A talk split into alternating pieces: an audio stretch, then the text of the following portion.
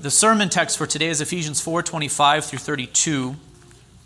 The Old Testament reading will come from Psalm 37 verses 1 through 11. Psalm 37 verses 1 through 11 if you would turn there now. The psalmist says, "Fret not yourself because of evildoers. Be not envious of wrongdoers, for they will soon fade like the grass and wither like the green herb." Trust in the Lord and do good. Dwell in the land and befriend faithfulness. Delight yourself in the Lord, and he will give you the desires of your heart. Commit your way to the Lord. Trust in him, and he will act. He will bring forth your righteousness as the light and your justice as the noonday. Be still before the Lord and wait patiently for him. Fret not yourself over the one who prospers in his way, over the man who carries out evil devices. Refrain from anger and forsake wrath. Fret not yourself, it tends only to evil. For the evildoers shall be cut off, but those who wait for the Lord shall inherit the land. In just a little while, the wicked will be no more. Though you look carefully at his place, he will not be there. But the meek shall inherit the land and delight themselves in abundant peace.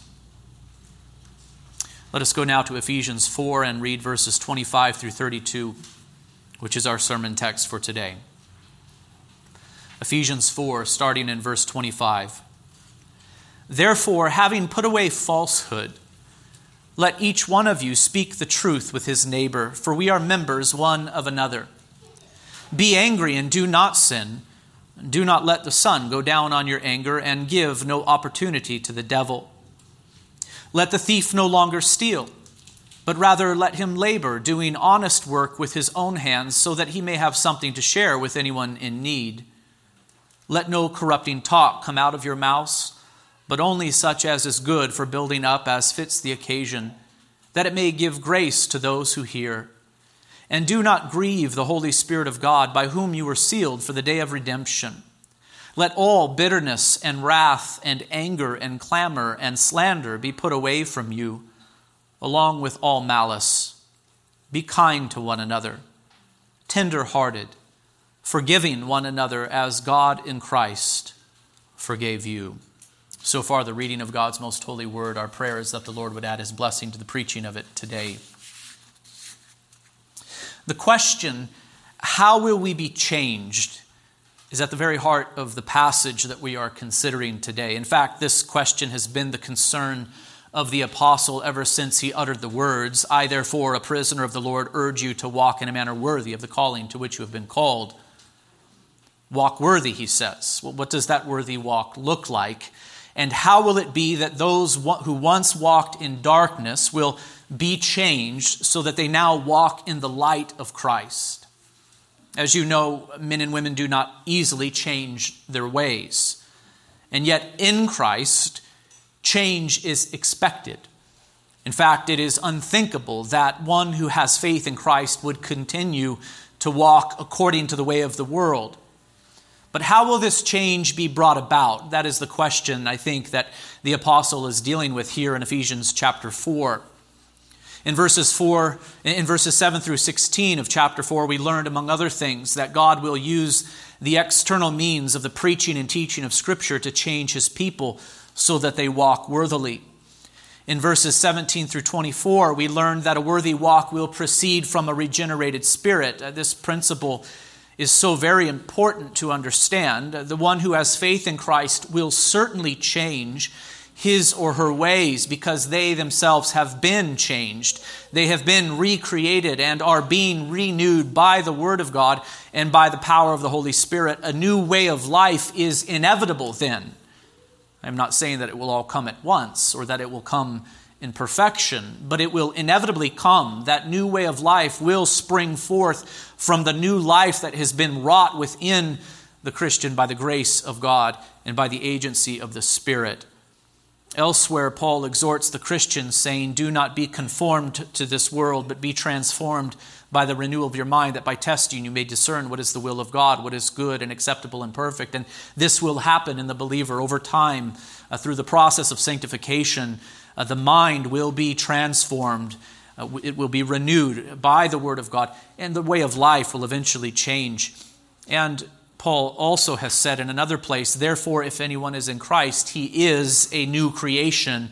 The old has passed away. Behold, the new has come. This is something that has been done to us by God, by His Word, and by His Spirit. Our obedience to Christ proceeds from this regenerated spirit. Our obedience to Christ proceeds from this renewed mind, a mind, once more renewed by the Spirit of God and the Word of God. Now, if this were all that the apostle had to say about the sanctification of the believer, then I suppose one might conclude that the only thing for the Christian to do would be to hear the scriptures and to pray. Are you tracking along with me here? If this were all that the apostle said to us, then what would be our responsibility except to simply consistently hear the scriptures, uh, to read it ourselves, to, uh, to listen to it read and preached, and to pray. In other words, if it were true that transformation is brought about only through the renewal of the mind by the scriptures and by the regenerating and renewing work of the Holy Spirit, then the child of God would need only to ingest the scriptures and to pray that God would, by his grace, renew them in the inner man. But I want for you to notice that the apostle has more to say. He also exhorts the believer to put off the old self and to put on the new. This is what he commands us to do. This is his exhortation. Put off the old self and put on the new. This we encountered in the previous passage. But here, this idea of putting off and putting on is fleshed out in the text that is before us. The question, how will we be changed, is at the very heart of the passage that we're considering today. Uh, and we are to give careful attention uh, to all that the apostle has to say here uh, in, in this passage. We brothers and sisters, are to be obedient Christians. Uh, friends, I hope that you pray. I hope that you pray often and fervently, requesting, among other things, that the Lord would, by His grace, transform your heart and renew your mind. This is, in fact, one of the things that we are to pray for under the third petition of the Lord's Prayer. When we pray, Thy will be done in earth as it is in heaven, we are praying that God, by His grace, would make us able and willing to know, obey, and submit to His will in all things as the angels do in heaven. And so when we say, Thy will be done, we are saying, Father, uh, change us and, and enable us, renew us, so that we are able to obey you, just as the angels in heaven, the elect angels who are not fallen, they perfectly obey you day and night. They offer up to you worship and praise, perfectly so. Make us like them, to where our greatest desire is to do your will. And friends, I do hope that you are committed to hearing the scriptures, knowing that God will use his word to transform our minds. And so read the scriptures often. Read them yourselves. Listen to the word read and preached. Uh, memorize the scriptures. Meditate upon them. This is one of the means that God will use to change his people. And so commit yourselves to the word of God. Uh, take it in, ingest it. It is so important that we do. But having prayed, and having faithfully received God's holy word, do not neglect this most important thing rise up and obey. Decide to daily and momentarily put off the old man and to put on the new, which is yours in Christ Jesus. Devote yourself to a life that is holy.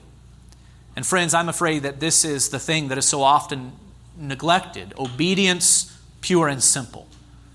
So, yes, it is true, God must change you by His word.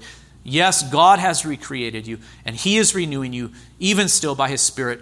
But never must we neglect obedience, pure and simple. We must choose to obey Him and all things. This is what the Apostle James says so beautifully Be doers of the word and not hearers only, deceiving yourselves. For if anyone is a hearer of the word and not a doer, he is like a man who looks intently at his natural face in a mirror. For he looks at himself and goes away and at once forgets what he was like. But the one who looks into the perfect law, the law of liberty, and perseveres, being no hearer who forgets, but a doer who acts, he will be blessed in his doing. So hear the word of God, but be devoted to obedience, brothers and sisters. And hear the Apostle Paul, after teaching that a worthy walk can only proceed from a renewed spirit, he exhorts the believer to diligently put off the old self and to put on the new. Notice that in the passage that is before us today, we encounter a whole slew of imperatives or commands. So here they are. We have finally come to that portion of Ephesians that is packed filled with imperatives. At first glance, they might seem to be random, as if the apostle is commanding us this and he is commanding us that. But upon closer examination, we find that they are commands relating to our thinking, speaking, and doing. The point is this, I think. The Christian, having been recreated and renewed by the grace of God, is now to obey God in thought, in word, and in deed. First of all, consider Paul's command regarding our speaking. Uh, the Christian's worthy walk is to involve worthy speech. In verse 25, Paul says, Therefore, having put away falsehood, let each one of you speak the truth with his neighbor, for we are members one of another. The one who has been recreated in Christ is to put away falsehood. This is what he is to put off. Falsehood takes many forms. Most obviously, the Christian is to cease from lying. The one who has been recreated and renewed in Christ is to obey the ninth commandment, which says, Thou shalt not bear false witness against thy neighbor. But we must learn to think more broadly about the ninth commandment and also this exhortation from the apostle to put away falsehood. Not only is the Christian to cease from uttering bold faced lies, we are also to put away, to quote our catechism, whatsoever is prejudicial to truth or injurious to our own or our neighbor's good name. We are to put away, therefore, flattery. We are to put away gossip, and slander. We are to put away all forms of manipulation. We are to cease from any and all distortions of the truth. I think this is what it means to put away falsehood. This is not simply a command to not tell bold faced lies, but it is a command to put away all forms of falsehood, any and all distortion of the truth. But pay careful attention to this. The apostle does not only exhort the Christian to put something off or away, but he also exhorts, commands the Christian to put something new on in its place. And this is the pattern throughout this passage. Put something off, he says, and put something else on in its place. Brothers and sisters, do not neglect to put on holiness. Do not neglect to put on obedience. It is not just that we are called to cease from sin, but we are in fact to proceed to walk in a worthy manner, having been renewed in Christ Jesus. The one who has been recreated and renewed in Christ is to put off the old self, and he is to put on the new self, created after the likeness of God in true righteousness and holiness. And what is the Christian to put on in the place of falsehood? Well, Paul says, Let each one of you speak the truth with his neighbor, for we are members one of another. Once again, we should learn to think more broadly about telling the truth. Paul is not only commanding us to not lie, but to commit ourselves to promoting the truth instead. We are to promote the truth with one another. These two things, not lying and telling the truth, should not be conflated. What I mean by that is it is possible to not lie, but to also fail to promote the truth by remaining silent. Are you with me on this? Uh, simply choosing not to tell a lie does not mean that you have promoted the truth. It is possible to do the one and, and not the other. Paul forbids this way of life. Negatively, the Christian is to put away falsehood, but positively, the Christian is also to speak the truth with his neighbor. And why is this? Well, he, he gives the reason. For we are members one of another, he says. Uh, this statement, I think, corresponds to what Paul has already said back in 415, where he exhorted us to speak the truth in love. Truth always builds up, truth is light to our path. We are to speak the truth in love. We are to speak the truth for mutual edification, for we are members of one another within Christ's church. And so we together must be committed to not only not lying to one another, but to, in fact, promoting the truth amongst ourselves, telling the truth to one another out of love for one another. We are members of one another if we are united to Christ Jesus by faith. This exhortation from the apostle to speak the truth is, in fact, what the ninth commandment requires. Again, our catechism puts it beautifully. In question 82, it asks, What is required in the ninth commandment? It has already dealt with the question, What is forbidden in the ninth commandment? But what does it require? And the answer that is given is that the ninth commandment requireth the maintaining and promoting of truth between man and man, and of our own and our neighbor's good name, especially in witness bearing. And so here is the standard for the Christian put off all forms of falsehood, and in its place, put on truth telling. Speak the truth in love, promote the truth, be eager to see it maintained in your midst. And so I ask you, by way of application, Christian, now that you have been recreated and are being renewed in Christ, are you committed to maintaining and promoting the truth between man and man? Certainly, this includes putting away falsehood, but it also involves speaking the truth with your neighbor. And doing this well requires wisdom, it also requires tactfulness. I do think that some might succeed in speaking the truth, but forget to do it in love. And notice also that Paul does not command us here to promote our opinions. We must learn to distinguish between the truth and opinion. And that is not always easy. But are you committed to putting away falsehood and speaking the truth with your neighbor as Paul here commands? I trust that we together will flourish if truth is promoted in our midst. The broader principle being established is this now that we have been renewed in Christ, we are to use our words not for evil, but only for good. We are to put away all forms of falsehood and we are to speak the truth. We are to put off the old self and we are to put on the new. This is the broader principle being promoted by the apostle here. Being renewed in Christ, we are to use our words to build up and not to tear down. In verse 29, we find another statement pertaining to the use of the tongue there, Paul says, Let no corrupting talk come out of your mouths. Don't let it happen. Let no corrupting talk come out of your mouths, but only such as is good for building up, as fits the occasion, that it may give grace to those who hear. I would encourage you to put this verse to memory, verse 29. It is so beautiful. it, it is so helpful, I think, uh, for us as we learn to control our tongue uh, our tongue, which James says can be so unruly and so destructive. Put this verse to memory. Let no corrupting talk come out of your mouths, but only such as is good for building up as fits the occasion, that it may give grace to those who hear. Let no corrupting talk come out of your mouths, the apostle says. Uh, corrupting talk is talk that is unwholesome and harmful. The word translated as corrupting has to do that with um, that which causes decay. Don't let any decaying words proceed from your mouth, the apostle says.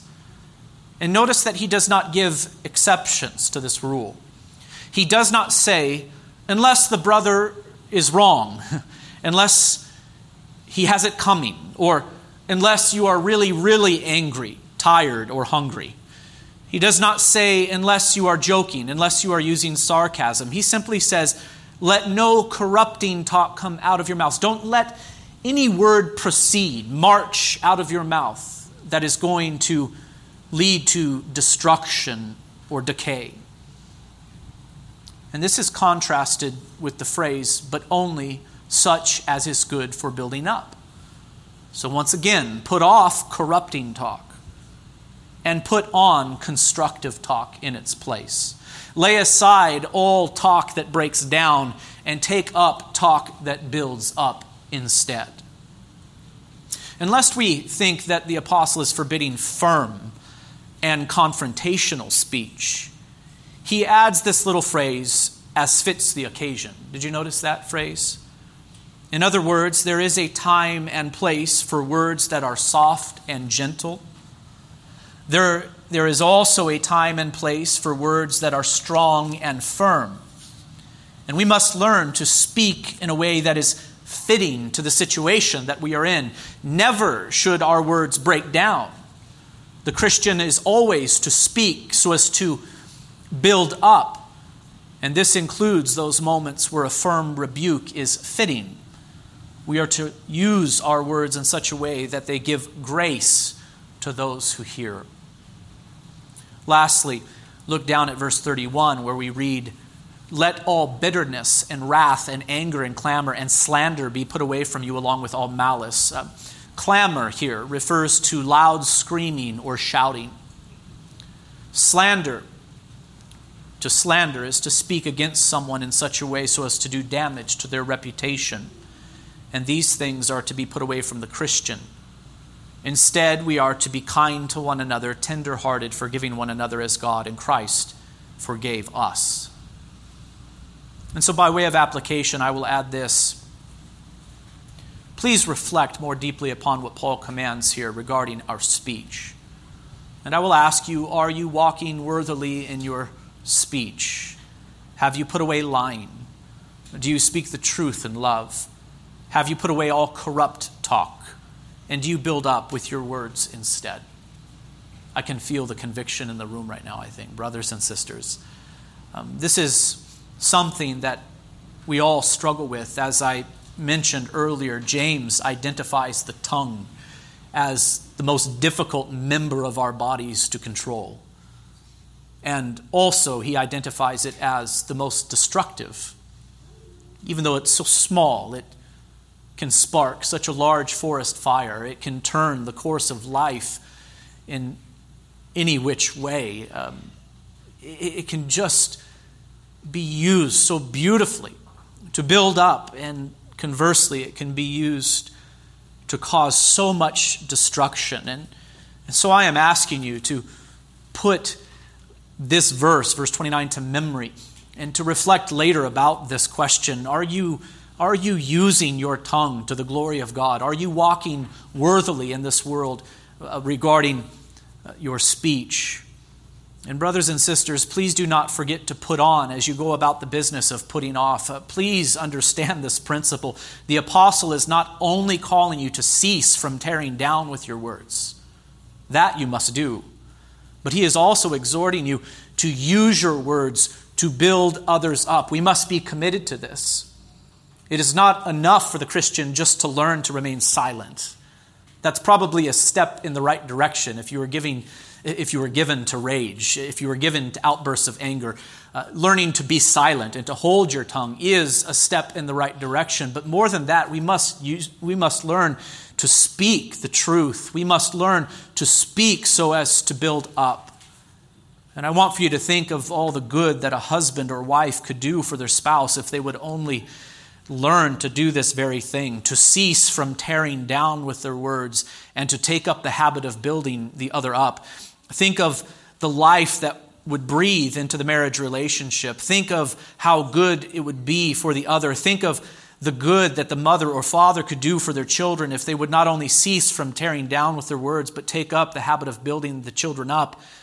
Think of the good that siblings would do for one another in the home.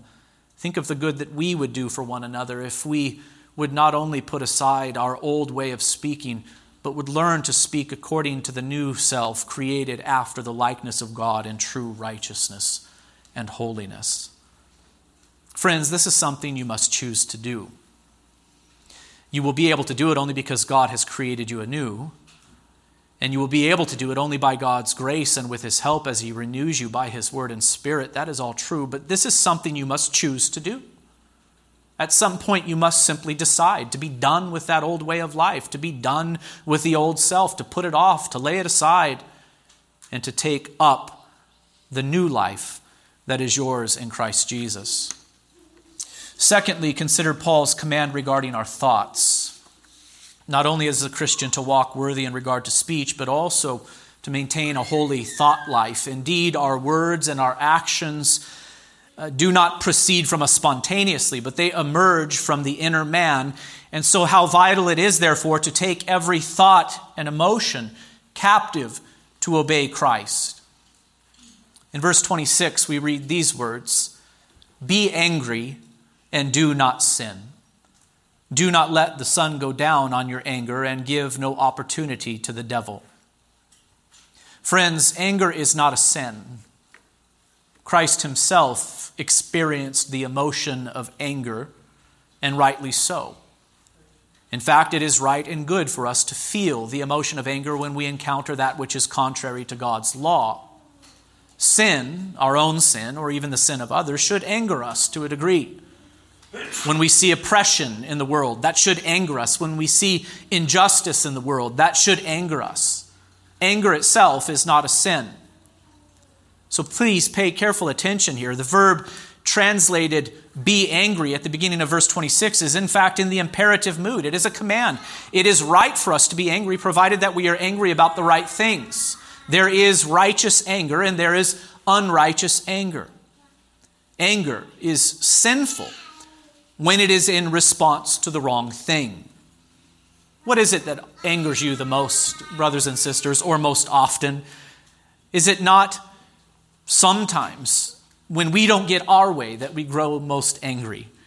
We should be angered when God's law is violated, when His will is resisted, but we so often grow angry when, when our way is not fulfilled, when our desires are not fulfilled, rather. Anger is also sinful when it moves us to rage.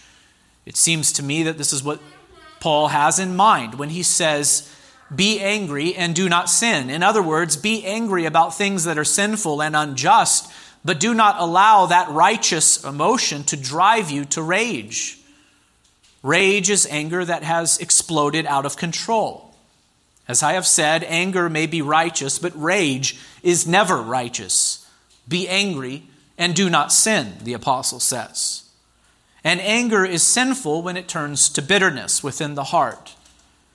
If rage is anger that has exploded out of control, bitterness is anger that has been allowed to fester within the heart like a slow burning fire.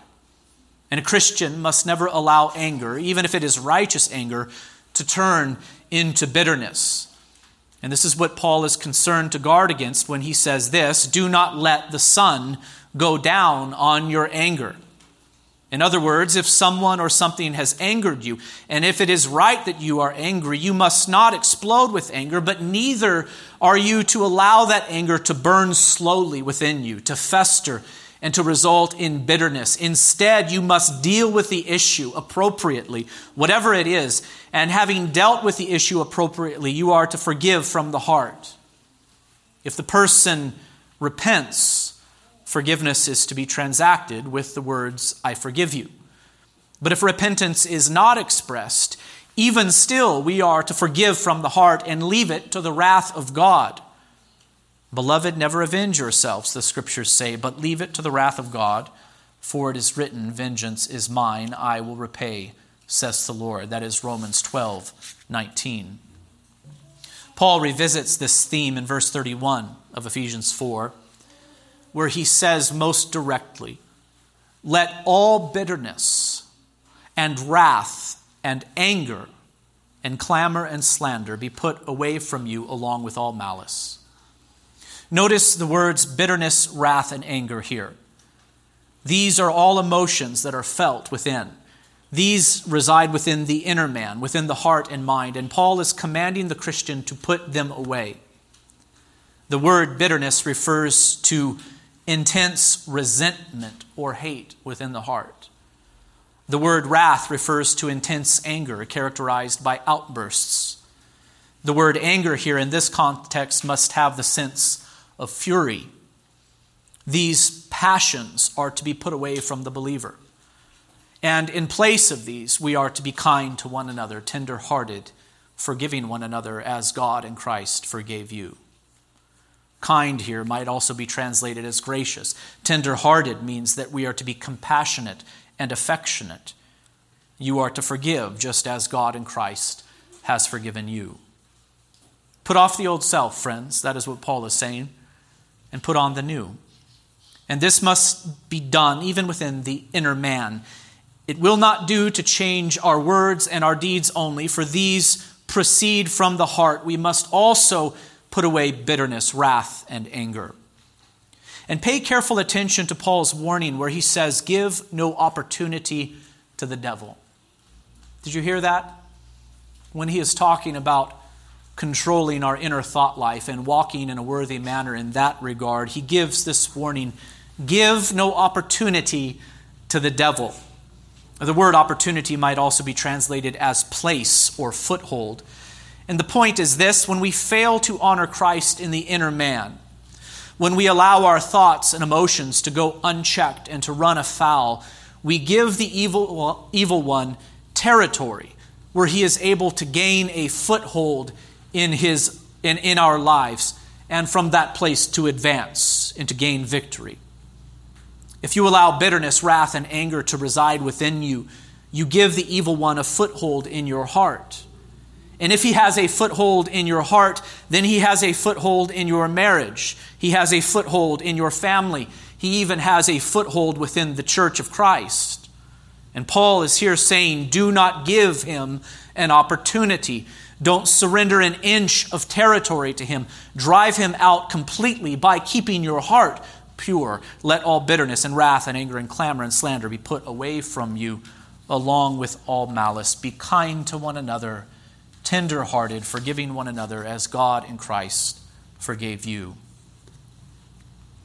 Thirdly and lastly, consider Paul's command regarding our deeds. Not only is the Christian to walk worthily in regard to thought and word, but also in deed. Paul addresses this in verse 28, where he says, Let the thief no longer steal, but rather let him labor, doing honest work with his own hands, so that he may have something to share with anyone in need. And so, our new life in Christ is to manifest itself in a new way of life. Instead of living for self, the Christian is now to live for the good of others. And the transformation of the thief who takes from others into the worker who gives serves as Paul's example of this. And by the way, I think this is what is going on throughout this passage. Paul is concerned to say, in general, walk worthy. He is concerned to say to us, uh, in general, put off the old self and put on the new. Do this, brothers and sisters, in thought. Do this in word. Do this in deed. And instead of listing every sin of the mind, instead of listing every sin of the mouth, instead of listing every sin that we might do, he puts forth little examples. He puts forth little examples so that we might take them in and learn to think more broadly. Brothers and sisters, it is not only that we're to put off falsehood and to build up with our words instead. But every word that proceeds from our mouth is to be worthy in Christ, worthy of Him. Uh, the same can be said about the thought life and the emotions that are felt in the heart. It is not just anger and bitterness that we're to be concerned with, but every impure thought is to be put away from us. We are to walk worthily in the mind and in, in the heart. And this is also true of our doing, of our deeds. It's not just thievery that is to be put away. And good, honest work put in its place, but rather we are to live the whole of life not for self, but for the good of others. We are to cease from taking, and we are to proceed in giving to those who are in need around us. Paul here does hone in upon the issue of thievery because I think it is such a wonderful example of a way of life that is completely selfish and self centered. What does the thief do? The thief only takes, he never gives. Thievery takes many forms. A thief will sometimes take from others by force. At other times, a thief will take by deceit or through manipulation. But whatever the means, the thief takes from others but does not give. A thief might work very hard at his thievery, he might be very diligent in it, but he does not engage in work, properly speaking. To work, on the other hand, is to offer a service to others in exchange for a wage. Work also takes many forms, but all work has this in common it gives so as to get. Some kind of service is rendered before compensation is received. This is work. It involves taking up service first and foremost before compensation is received. And here the apostle is exhorting us, saying that the Christian, having been renewed in Christ Jesus, must put away all forms of thievery. The Christian must abandon the practice of procuring wealth by means of taking from others, be it by force, by trickery, or by manipulation. And in the place, the thief must then work with his own hands so that he might have something to share with those in need. Do you see what the apostle is doing here? He is urging us to take up a whole new way of life, to see that our life is to be lived not for self, not for our own gratification at the expense of others, but for others. We're to take up the posture of a servant in the whole of life. And not only is the Christian to engage in work, but notice the apostle says that the Christian is to engage in honest work. Honest work is the standard for the Christian. There are some activities that might, in fact, qualify as work. A good or service might, in fact, be exchanged for a wage. But the work falls short of honest work. For example, the drug dealer is, in fact, compensated for providing a product to others. I suppose that what he does might indeed be called work, but it is not good or honest work. It is not productive work, for the product he provides leads to destruction and not the building up of others. And so, brothers and sisters, we should think about the work that we do and ask is it honest work? Before that, I suppose we should ask is it work? Are we, in fact, being compensated by providing a good or service for others? And secondly, is it good, honest, and productive work? Does it build others up somehow? Now, are there situations where, is it, where it is appropriate for Christians to cease from work? I say yes. In the case of mental or physical disability, for example, the Christian may rightly cease from work. Uh, the Christian who has ceased from work for these reasons need not feel guilty as they read this text here. Paul is here presenting the general truth that Christians are to work. They are to serve others with their time and energy. And if it is true that you have ceased from work due to mental or physical ailment, I would encourage you to use your time and energy to serve others. And in so doing, you will fulfill the spirit of what the apostle is here commanding. You are to serve others with your time and energy, even if you are not able to engage in work, properly speaking. Retirement is also a valid reason to cease from work. Uh, retirement is a benefit that the worker has earned over time. But I would exhort the Christian who is retired to never retire from the service of others. Use your time and energy that you now have not to serve self, but to serve others. Serve others in prayer Find ways to meet needs within Christ's church and to build others up. And in so doing, you will fulfill the spirit of what the apostle is here commanded, what he is here commanding. To the parent who does not earn a wage but stays at home to, to devote time to raising children, I say that your efforts are of great importance. Knowing when it is time for a parent to work outside the home requires wisdom and will differ from situation to situation. Again, I say parents who are blessed to cease from work, properly speaking, you are to use your time and energies to serve others. And in so doing, you also will fulfill the spirit of what the apostle here commands. And what is the spirit of what the apostle here commands? Once more, the one who has been recreated in Christ is no longer to live for themselves, but for others. The thief is the epitome of the one who lives for himself. He takes and he takes, but he does not give. This way of life, whatever form it takes, must be put away. And in its place, the Christian is to labor doing honest work with his own hands so that he may have something to share with anyone in need. To you, brothers and sisters who are currently stuck in a job that is less than ideal or satisfying to you, I would encourage you to look for another job.